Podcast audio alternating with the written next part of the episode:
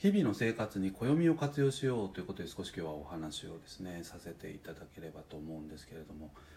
えー、おすすめはですね、まあ、暦もまあいろいろあるんですけれども、えー、60漢詩っていうやつなんですね、えー、漢詩っていうのは別名干支っていうふうにも言いますけれども実はですねこの私たちのこの暦、えー、年月日時間にですねこの60漢詩というのが実はぐるぐるぐるぐる循環をしてるんですね、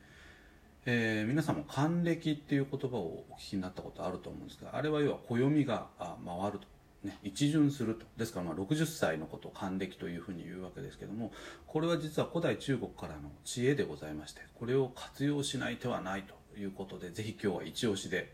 えー、ご案内をさせていただきたいなと思うんですけども、えーまあ、一般的にはこの60漢詩あるいは干支っていうふうに言うんですがこれ2つの要素が実はありますね、えー、1つ目が十巻ということで、えー、あまり聞き慣れないかもしれないんですけども甲乙平定簿記更新人記ということ、まあ、甲乙平ぐらいはですね、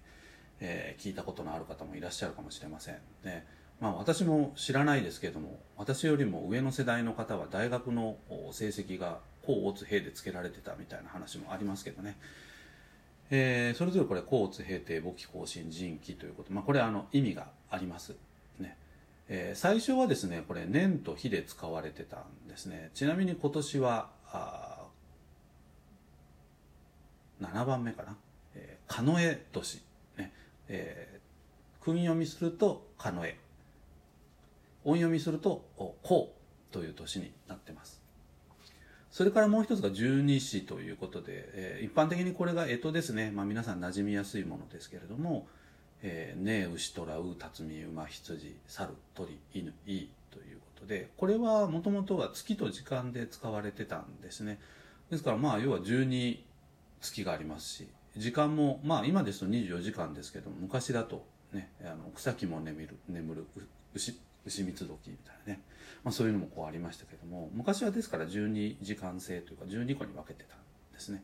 でこれを合わせて、まあ、60漢詩というふうに言っています。ですから今年は実は狩野根の年なんですね、えー、10×12 は120じゃないかというふうに思われる方もいらっしゃるかと思うんですけども実はそれぞれですね陰と陽ということでそれぞれ2つずつに分かれてるんですね。ですから陰と陽はくっつくことがないので60になっているということです。これはまた改めて別の機会にですねお話をさせていただければいいかなと思いますね。でなんでこの60漢詩をおすすめをしているかというとですね実はこの60漢詩を活用した年月日時という暦はですね非常にこれ科学的なんですね。どういうことかというとですね太陽の王系見かけ上の太陽の筋道をですね、えー、360度でこう割って例えば近々秋分の日が来ますけれども秋分の日は太陽合計180度を通る時っていうふうにこれ定められてるわけなんですね。ですから実は秋分の日っていうのはあの日だけではなくてあ厳密に言うと秋分ですね。秋分は日ではなくて実は時間きっちり何時っていうのが実は決まってます。ですからこれあの暦なんかをこう見てるとですねあの全て書いてあるわけですね。で秋分の日を中心あの代表とした二十四節気っていうのがあります。えー、ですからまあ秋分だけではなくて春分とか冬至とか夏至とかねそれ以外にもあまりあの馴染みのないものも全部で24個あるんですけどこれはですね実は光の強さを意味をしています。ですね。例えばあ立秋っていうのが大体8月の8日ぐらいにあるわけですけど暦の上では秋なんていうふうにこう言いますが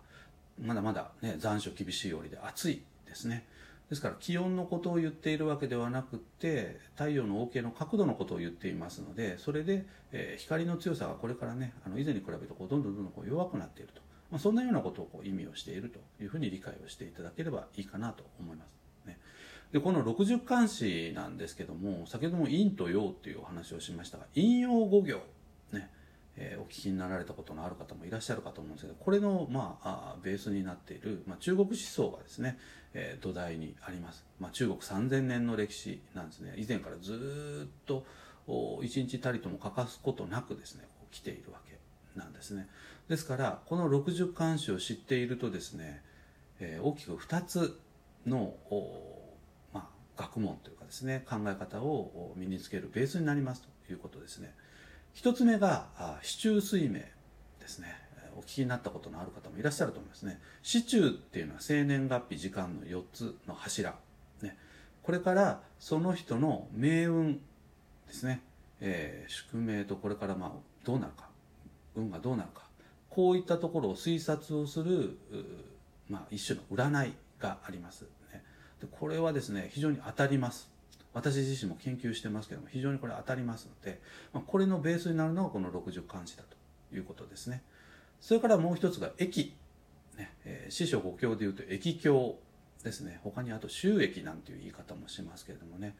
これは陰陽を中心に、まあ、吉凶を占うということで私自身もですね何かこう物に詰まったり悩んだりして最後には駅に頼って吉凶を占ったりっていうことがあるんですけどもこれが分かってくるとですね物の見え方が変わってきます。ね。えー、私のこの配信は5次元ラジオという名前を今つけてますけどこの5次元の世界をこう体験できる、ねまあ、言ってみれば神のお告げのようなですねえー、まあ、こういうものがま体験できます。で、そのベースとなるのがこの60漢詩ということですので、ぜひですね、あの、日々の生活に暦を活用していただきたいなということなんですね。えー、ネットでこう調べてみると必ずこれ出てきますのでね、まあ、まずは10巻、甲乙平定、簿記、更新、人気、ね、それからあと十二支、ね、牛、虎、う、辰巳、馬、羊、猿、鳥、犬、いまずはこういった言葉にぜひこう慣れていただけるといいかなと思います。ねえー、以上、えー、日々の生活に暦を活用しようということでお話をさせていただきました。